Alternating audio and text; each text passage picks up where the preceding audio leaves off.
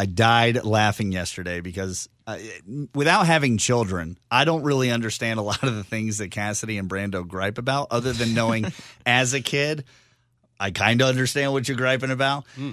Brando told us yesterday that he takes a break from his children by doing laundry. Yeah. But That's then you so don't sad. really get to actually take a break because you No, turn but into you gotta- a jungle gym. You count it as a break because you get to sit down. I can turn on Netflix or something and watch something while I fold laundry. So that counts as a break.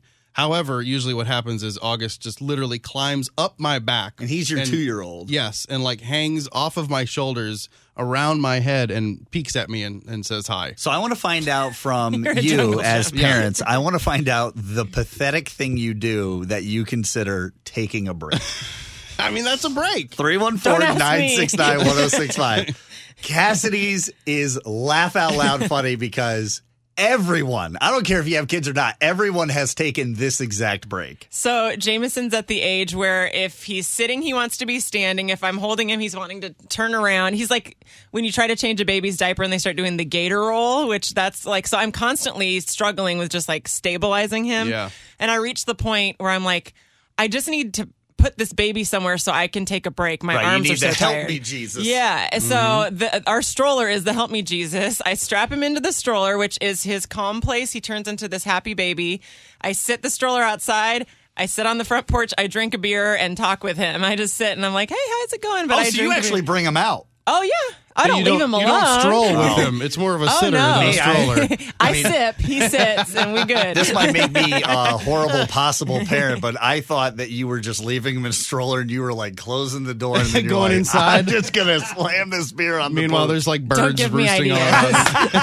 don't give me ideas. there's Bridget, you're a mom of six. What's yours? So I well, of course, I have lots with so many kids, but my main one is cooking dinner. Whenever I'm cooking dinner, nobody is allowed in my kitchen, and my Mm. excuse is you could get burned. The stove's hot. Uh, so So, I- that's what that meant.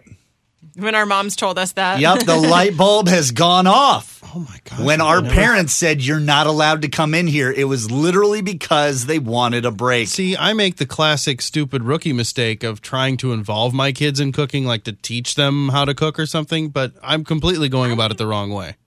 for some things, I mean, they can. If it's if I'm feeling extra ambitious, and let's have a let's bake cookies or something like that. But for Right. the most part, like dinner time, whenever they're driving me up the wall, then that's the kitchen is my spot.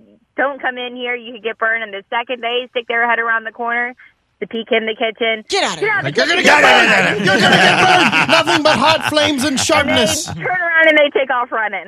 Oh, Thank you very much, sorry. Bridget. We wish you the best. Thank you. Cassidy, I think you're going to absolutely love what this woman did, uh, did to get a break. So we have twin boys. We just have to preface that things get really, really tired sometimes. And a couple weeks ago, we actually paid a babysitter to come over so we could take a nap in our bedroom. and we watched all the Disney movies.